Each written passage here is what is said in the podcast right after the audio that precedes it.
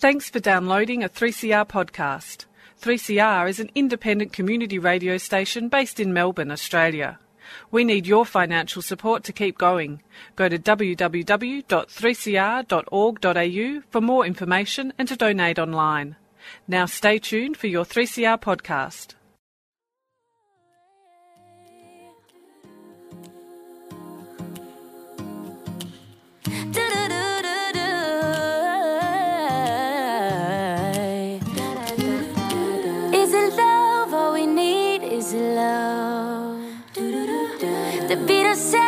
Prophecy is love.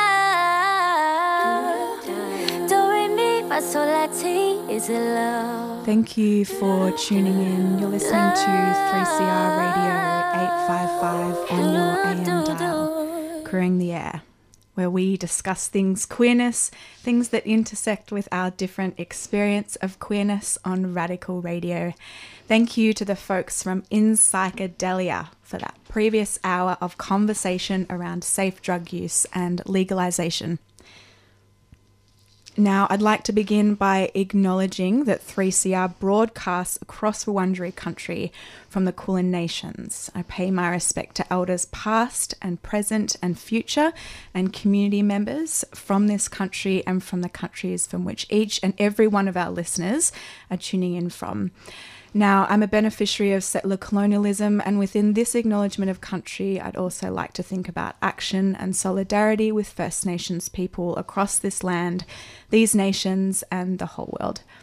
Uh, so, language, resource, and cultural theft continues in huge ways across the land of so called Australia. So, I'd like to um, put a special mention to any brother boys or sister girls listening to the show this afternoon and any other First Nations and Indigenous queer and trans people from other occupied lands who are continuing their rightful sovereignty over land, seas, bodies, identities, and futures. Now, um, thank you again, everyone, for tuning in. Um, I hope it's been a nice, easy breezy Sunday. Um, my name's Frankie. I always forget to say my name when I first say hello, which is always a bit weird. Um, you might hear that we have a guest in the studio with us today. Um, so I'm joined in the studio by Emily Castle. Now, Emily Castle is a writer whose work has been published in New Matilda, Un Magazine, and Filament Journal. Emily first studied sculpture and spatial practice at the Victorian College of the Arts and later Australian Indigenous Studies at the University of Melbourne. She's a member of Undercurrent Community Education Project, where she facilitates workshops around challenging and preventing gendered violence and is currently a volunteer with the National Aboriginal and Torres Strait Islander Legal Service. Emily has previously undertaken internships in policy development at SNAC. Snake. Snake, sorry, my apologies. Uh, National Voice for Our Children and at the Aboriginal Legal Service in Redfern, as well as volunteering at the Asylum Seeker Resource Centre and the Youth Referral and Independent Person Program. She also collaboratively runs Open Feminist Collective. Brainlina, welcome, Emily. Thank you, Frankie. How are you going? Yeah, I'm really well. Thanks so much for having me on the show today. I'm really excited to have you. It's nice to have um, a dear friend and also um, like a very highly intelligent writer and commentator and um, like I mean you're a slashy. it's what they call a slashy. I mean, but it's it's nice to have it's nice to have like really talented friends. Um, and to get them to come in and talk on your radio show. Love it. How fun. We love that. Um, we're going to be talking about lots of different things today, but basically, um, kind of around the Yes campaign and um, the racism that's kind of been within uh, the rhetoric of the Yes campaign, and I guess after Yes. Um, so we're going to go to a track now, but we'll be back um, and we'll talk about some writing that Emily has done in relation to that. Um, next up, oh, the, the track that we came in with was um, by Kehlani Honey. Um, it was off her new single, um, which is just called Honey, 2017. It's I'm really excited for new music to come out by her. I'm really into that track. Um, next up, we have SOS by Kelela from her album Take Me Apart, which we love. Thanks for tuning in, folks. You're listening to 3CR Radio 855 on your AM dial. Queering the air, you're listening to. My name is Frankie. I'm here with Emily Castle. We just heard two tracks. The first one was SOS by Kelela from her new album Take Me Apart, and Fantasy Feat Dugon Jr. by Miss Blanks from her 2017 EP Diary of a Thotaholic. Um, both really great tracks. Love them. Love them. Love them. So, um, today we are going to be, um, if you've just tuned in, um, we're going to be talking about um, a couple of articles um, that Emily has been writing around the Yes campaign and um, homo nationalism and racism that's been used in the rhetoric of the um, equality campaign. So basically, um, I want to just ask you so for folks, um, just to give folks a bit of context, um, Emily wrote an article on the 4th of October for New Matilda. Um, which is called Aussie Values: The Problem with the Yes Campaign. So if you if you want to um, if you're uh, got an internet connection um, around and you want to just have a look at it now or later um, to know what we're talking about, um, that's, yeah, it's a great article just to, um, I guess, provide context for it. So basically, my first question is. Um, yeah, I was I was interested when you started to talk about um, the rhetoric and the language around how the Yes campaign were kind of com- like um appealing to general public. So I'm using general public as like talking marks. Um, I guess the kind of wider um, heteronormative um, dominant mainstream um, and ways that language that they use to appeal to folks for a yes vote. Um, so yeah, just interested to hear about um, some of the stuff you articulated in your article. Yeah, sure. Thanks for the question. So, I guess the impetus for that initial article was because, you know, I was sort of following what was going on with the campaign and the debate around same sex marriage.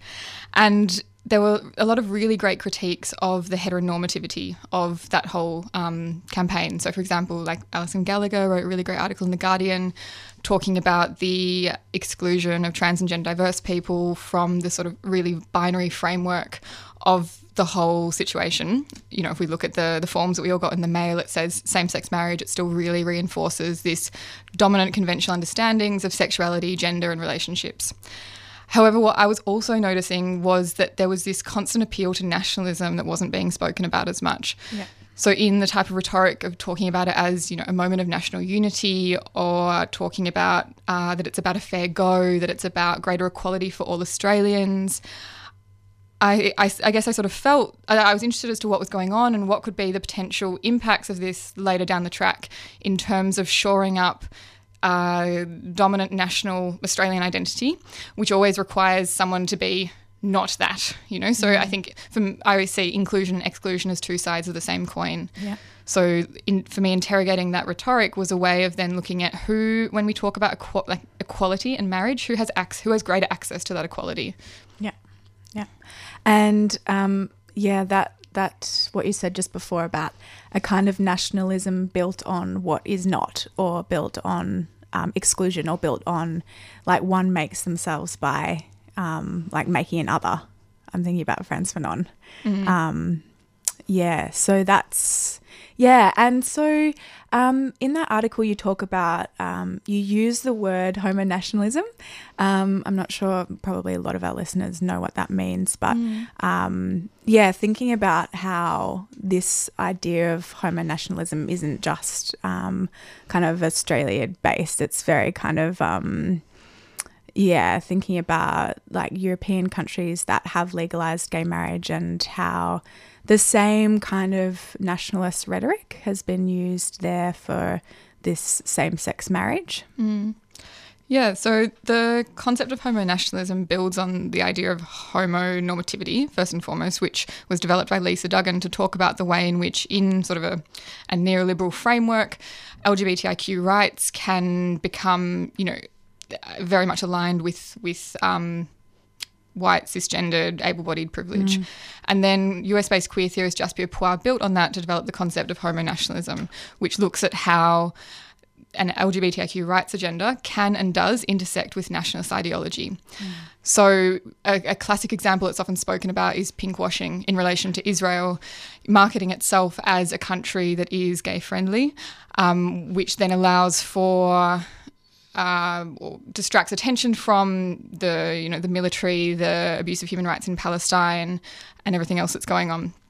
So, homo nationalism, in the way that I was using it in the article, was looking at the way, for example, like a, a discourse of love has been used in the marriage equality campaign. And so, you know, if we understand marriage as as a contract, essentially, you know, we need to see it not only as a contract between two people, but also in a sense as a contract between these people in the state. Um, so, you know, in asking for queer people, asking for Australia and government to recognise our love, we're also therefore in turn recognising the authority of the state to do that. Mm. So, in a sense, we can see the way that same sex marriage reinforces the power of the state to decide whose relationships are more or less valid, whose identities are more or less Australian. Um, and that gives power to the state to decide who, who falls outside of that as well. Yeah, 100%. Um, and yeah, I think there's also been this kind of conversation around. Um, you know, a kind of a system and structure who has historically um, oppressed and excluded um, lots of people in the LGBTI community, now kind of offering this contract of, yeah, um, validation from the state. Um, and also kind of um, like LGBTI people within that contract, um, I guess, like uh, agreeing with uh, the structure of the state and the state's power. Um, and that's not to say that, you know, if you decide not to get married, you're not complicit in the, the structure of the state. But um, it is a definite agreement in which there is this kind of, you know, um, yes, this coupling is valid or and and and by that valid by that coupling being valid, you are then um, a successful um, and uh, kind of like um, able body functioning in you know the white nationalism of Australia, yeah. capitalism, and yeah. Yeah, and if I could just add to that, you know, because I think it's really easy to sort of pinpoint uh, nationalism that goes on in the No campaign. Uh, you know, so there was this real rhetoric amongst the uh, Christian lobbyists and the far right that same-sex marriage would weaken the nation. You know, if we if they see the the nuclear family as being the bedrock of the nation, then same-sex marriage was seen as a threat to that. It's a lot harder to see the way nationalism. Uh, structures the yes campaign because it often is a lot more implicit but i think it's really important to look at that even when it is um, perhaps not as extreme or as uh, visibly violent because it still does allow for this idea of yeah who isn't is an australian and these ideas of like australian values you know. So if we look at a lot of the campaign material or the advertisements we have a very visible representation of in a sense who is seen as being at the center of this campaign. So very much white um, cis able-bodied thin same-sex couples. Yeah. But beyond that, we also need to look at the way that whiteness is sort of embedded into the structure of this of this um, debate and this institution around marriage as well. Yeah, yeah, one hundred percent. Yeah, so if you're just tuning in, folks, um, I'm Frankie. You're listening to Queering the Air. We're talking to Emily Castle about um, racism and homo nationalism um, embedded within the rhetoric of the Yes campaign and talking about um, what happens after Yes.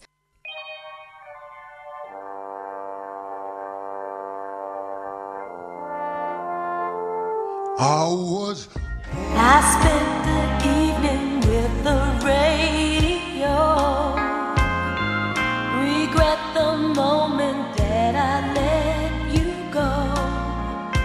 Has your subscription lapsed? We want you back. Spend more than the evening with us.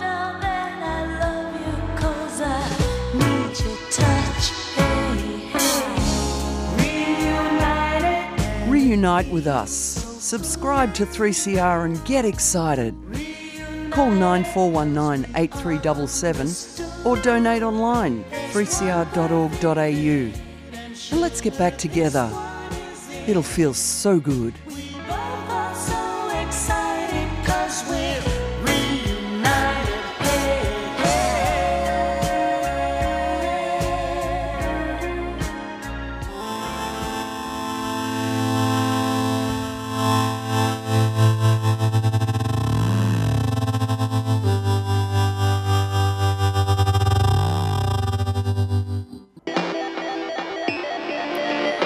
Welcome back. You're listening to 3CR 855 on your AM dial, Queering the Air with Frankie and Emily.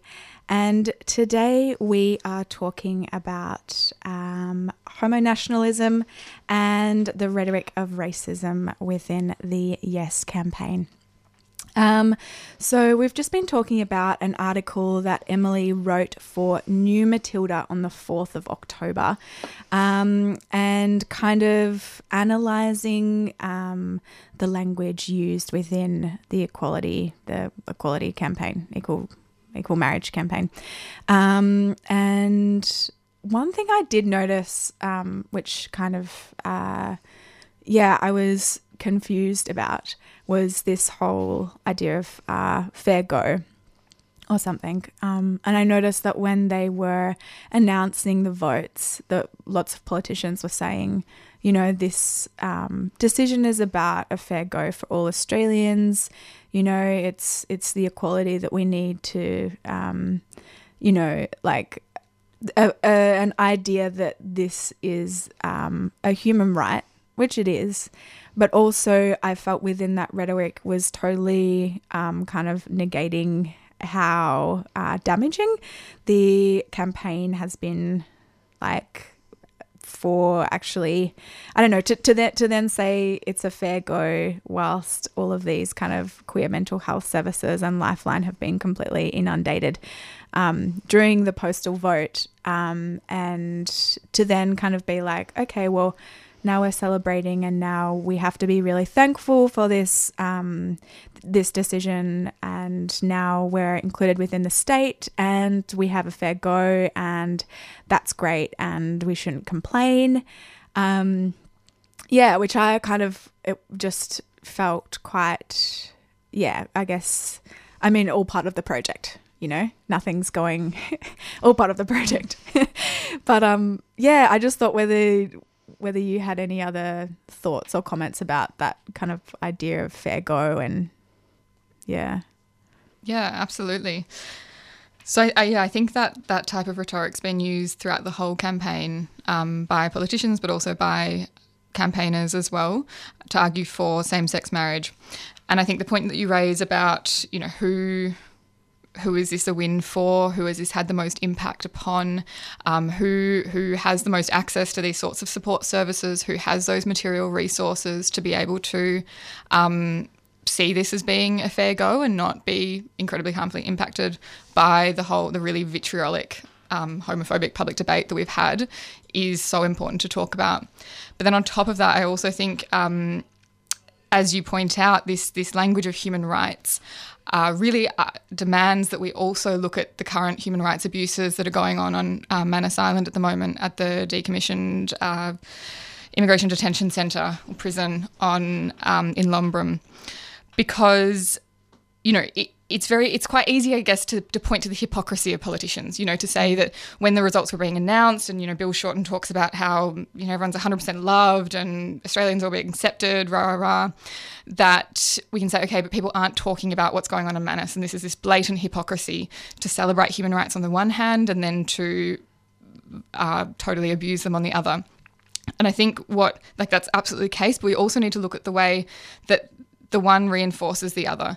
So, you know, recently Australia has been elected to the uh, United Nations Human Rights Council, and part of that was on the back of, um, you know, arguing that where we've got increased support for LGBTIQ rights in this nation. And so we need to consider how, with you know, very likely same sex marriage will, will, be legalized in this country quite soon.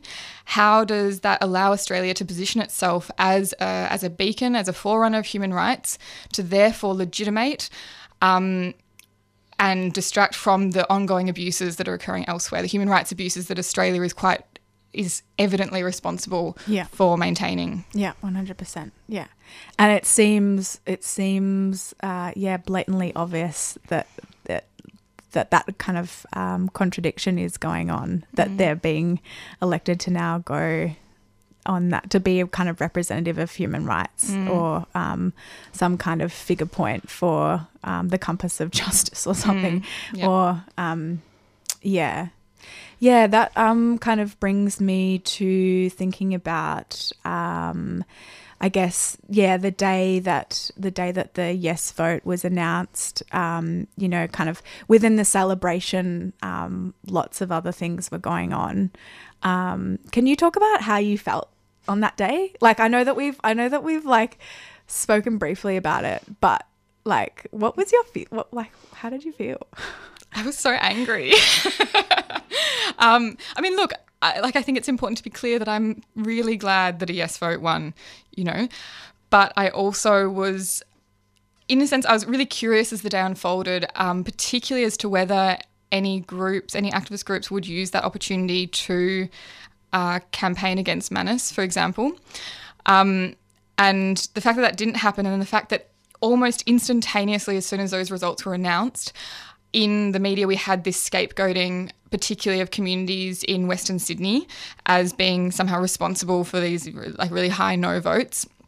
Um, I think for me, really pointed to the fact that this yes vote can only be seen as a victory, and we can only see it this sort of we can only see it as being uh, a a marker of the fairness inclusion of this country if there are certain things that we really don't talk about. And so that involves not talking about xenophobia, not talking about racism, not talking about whiteness.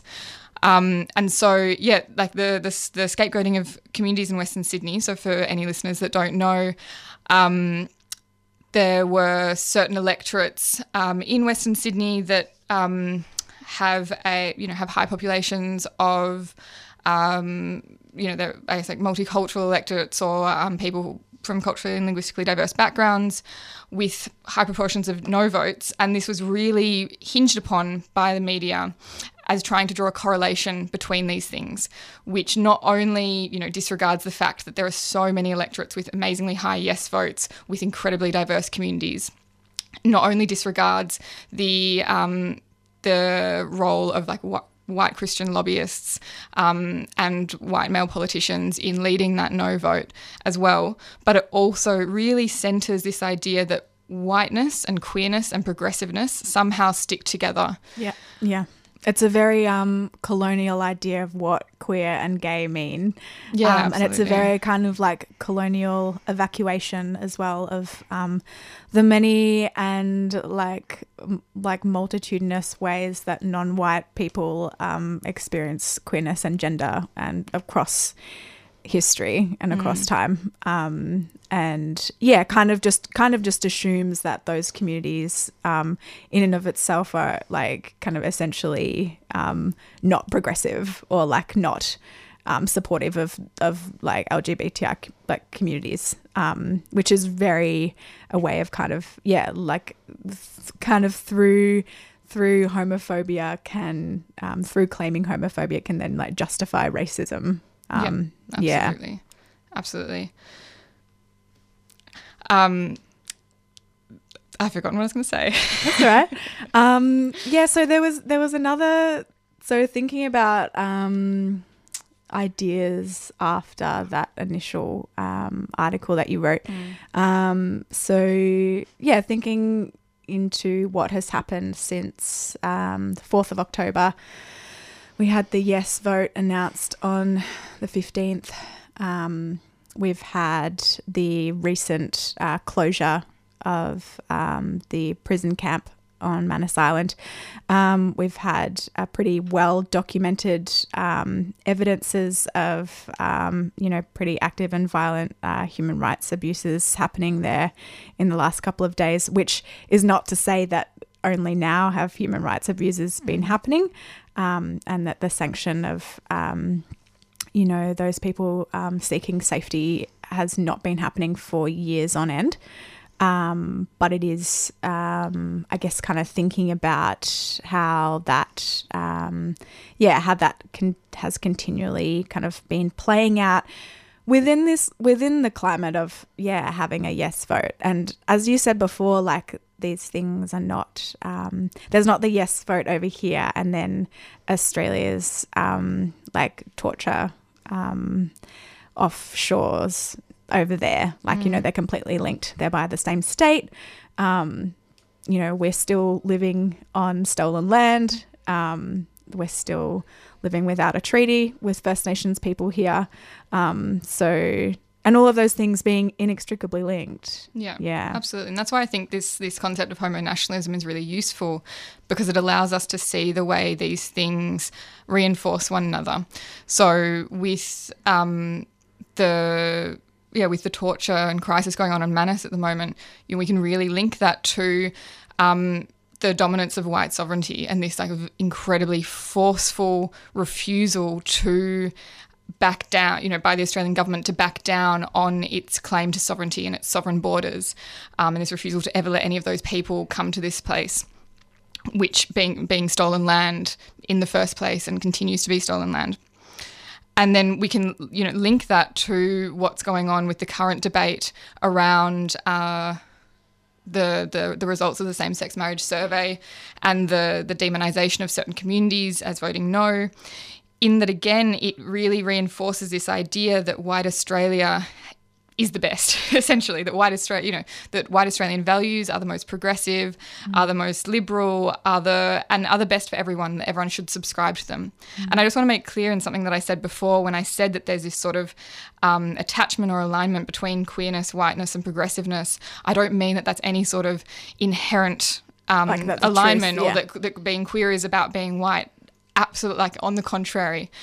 Rather i think that's how this this nationalist discourse constructs these things and that that alignment does a lot of work um, in in the political sphere in terms of who is seen as being yeah you know being being most worthy or being most australian or being being most queer you know? Yeah. Yeah, Yeah. visible, visible ways of having your queerness acknowledged, or um, this kind of way that white supremacy works to reaffirm Absolutely. all of those labels. Yeah. Yeah, one hundred percent. Um, if you're just tuning in, uh, folks, my name's Frankie. You've been listening to Queering the Air. We've got Emily Castle on the show. Um, we're going to play a couple more tracks. We'll be back. Um, thanks so much for tuning in.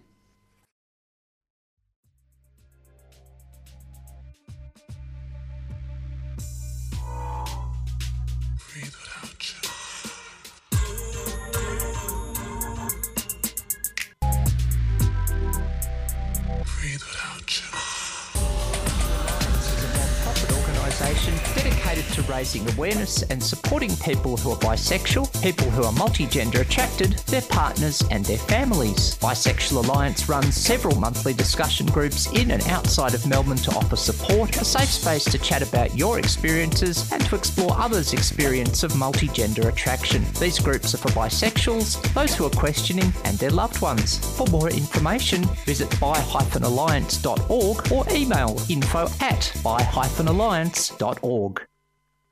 Hey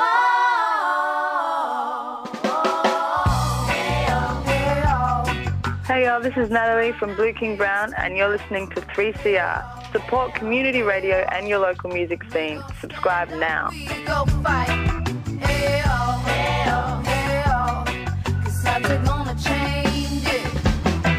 Welcome back to Queering the Air. You're listening to 3CR Radio. My name's Frankie. I'm here with Emily.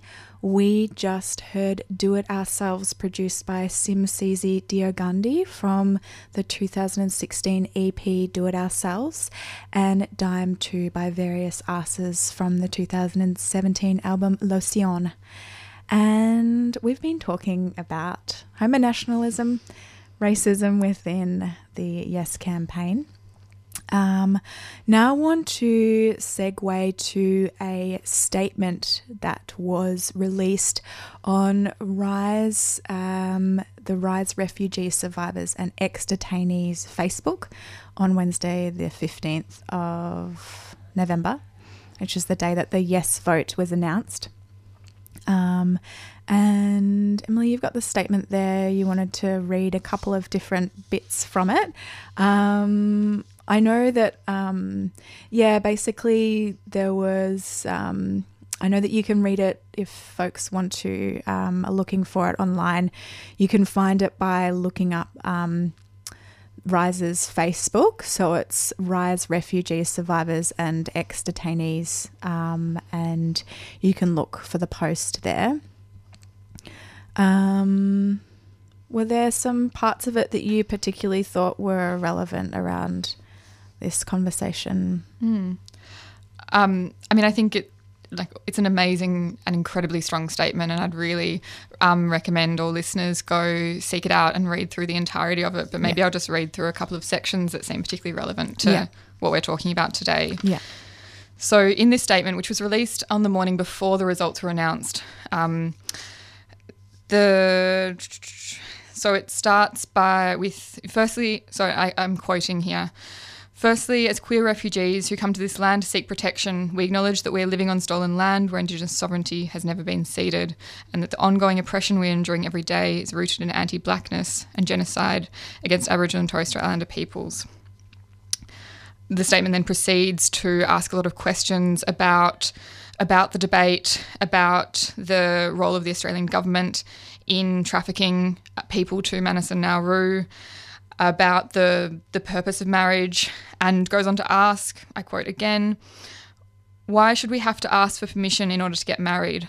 Why are many people allowed to have a say about marriage equality when this does not concern them at all? Why aren't those of us, queer refugees and asylum seekers without citizenship, allowed to vote given this is about our human rights? And maybe the last bit that I will just read, uh, which is towards the end of the statement, I quote again. Most queer refugees are subjected to multiple layers of oppression, and many of us live in extreme poverty with limited access to public housing as well as other support services. While we wish to hear that the majority of the population who cast their vote has voted yes, at the same time, regardless of the outcome of the survey, we would like to encourage privileged queer people, i.e., middle, upper class, white, cisgender, able bodied gay men and lesbians, to take an intersectional approach to future campaigns, as we've already seen a non intersectional approach creating a lot of problems for queer groups who experience multiple layers of oppression. Our voices are constantly being silenced and our experiences ignored, even though quite often we have to deal with the worst. It's really crucial that there is proper consultation with people who are queer and Indigenous, refugee, people of colour, etc., and that they are in the decision making process and given meaningful leadership positions instead of always being exploited and used as tokens for diversity purposes. Yeah, that last bit um, is really great. It's an active um, call for people to take a more accountable and responsible approach to campaigning, which I think is, you know, if folks are wondering how to kind of um, be there and turn up, that statement is really great as to trying to, um, yeah, incorporate a more intersectional approach to those campaigns around same sex marriage. I think it's really good. Absolutely. And I think for me, some things that are so powerful about this statement is both, you know, in the parts I read out in the beginning, is this acknowledgement of the the inex- inextricability of um, of different struggles, of the fact that you can't campaign for queerness and not talk about sovereignty and not talk about racism, that these things are bound up in one another, and that um, the mainstream LGBTIQ movement needs to take that into account, needs to take into account that it's always, that here in Australia it's campaigning on stolen Indigenous land, Yeah. that what the mainstream LGBTIQ movement is asking for and demanding has impacts upon the lives of so many people, including people outside of the mainstream queer community. Yeah. And then in that middle part I read out, I think for me that's really important because I think citizenship privileges don't get spoken about enough in relation to the LGBTIQ movement. You know, we might talk about whiteness for example but that also needs to be talked about in relation to who has you know marriage is an institution of citizenship um, can and yeah, ne- we need to be talking about it more in relationship to who you know who wasn't who's not able to vote in that postal survey in the first place. You know, both young queer people were obviously um, excluded from having a say in something that will affect them so much into the future, but that queer asylum seekers and refugees without citizenship have also been excluded. When, if we look at the the way in which marriage equality reinforces normative ideals of what it means to be queer, that those those ideals have been used to justify the ongoing exclusion of queer asylum seekers and refugees from this country. So, for example, um, you know, people have spoken about um, several. You know, there have been quite a few articles about how um, how hypocritical it, how hypocritical it is for the marriage equality campaign to talk about how queer people are being accepted when many queer asylum seekers are being sent to uh, or, or detained on Manus and Nauru. But I think what's also really important to talk about is how the Australian government uses those stereotypes around what is considered normal in queer relationships in order to justify the refusal of asylum um, seeker status to many people. So, you know, what what dominant ideas of like what a gay relationship should look like, what a lesbian relationship should look like, are then used to say, no, your your relationship isn't isn't fitting this this normative framework or ideal. Yeah. Yeah. One hundred percent. Yeah. Yeah. And I think that's important because it's really easy to sometimes pinpoint or to to say that the problem is over there. So, for example, to say that the problem is, you know, this homophobia in certain communities. The problem is, um, you know, the threat of violence for to asylum seekers, people on Manus. But what we actually need to look at is the fact this violence that is going on within these institutions, within the Australian government. And so, you know, an, a politics of inclusion also isn't enough in and of itself because if we're just including people within these structures, then in a sense we're just we're just doing better and nicer violence. Yeah. Yeah. Solidifying the same state structure of um, oppression and Absolutely. yeah. Yeah. One hundred percent. Challenge the system. Yeah. know? Yeah. Um, thank you so much, Emily Castle, for joining me today. Um, it's really been a pleasure to um, talk about um, all of these things with you. Never enough time. Never, enough time. No. Um, yeah, an hour just isn't enough. We need we need the whole arvo on a Sunday. Oh, Sunday, a, a whole queer arvo. Yeah, I've just got one quick community announcement because we are um, heading to the end of our show. Um, for folks who are listening in from Naarm or Melbourne, um, there is a fundraiser for Estrogenius, um, which is um, if any of the folks listening in um, saw a show by Embittered Swish, which is an all trans collective uh, theatre group. Really amazing experimental theatre. Um, they made a, uh show earlier in the year called Our Lady of the Flower. Um, so there's a fundraiser for them November 30th, 10:30 p.m. till 3 a.m. Um, and it's a fundraiser for their show coming up next year in Next Wave.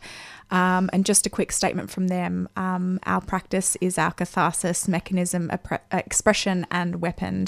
We make our art to share with our communities and to educate wider society through the exposure of our voices, bodies, and stories.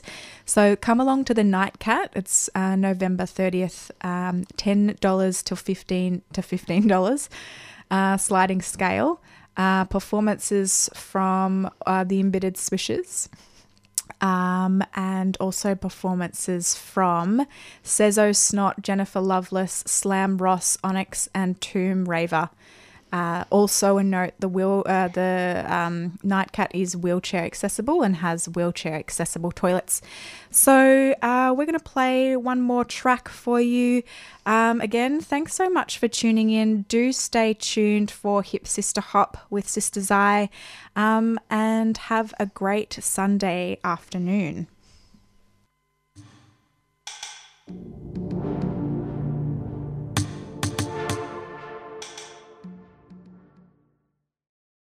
You've been listening to a 3CR podcast produced in the studios of independent community radio station 3CR in Melbourne, Australia. For more information, go to allthews.3cr.org.au.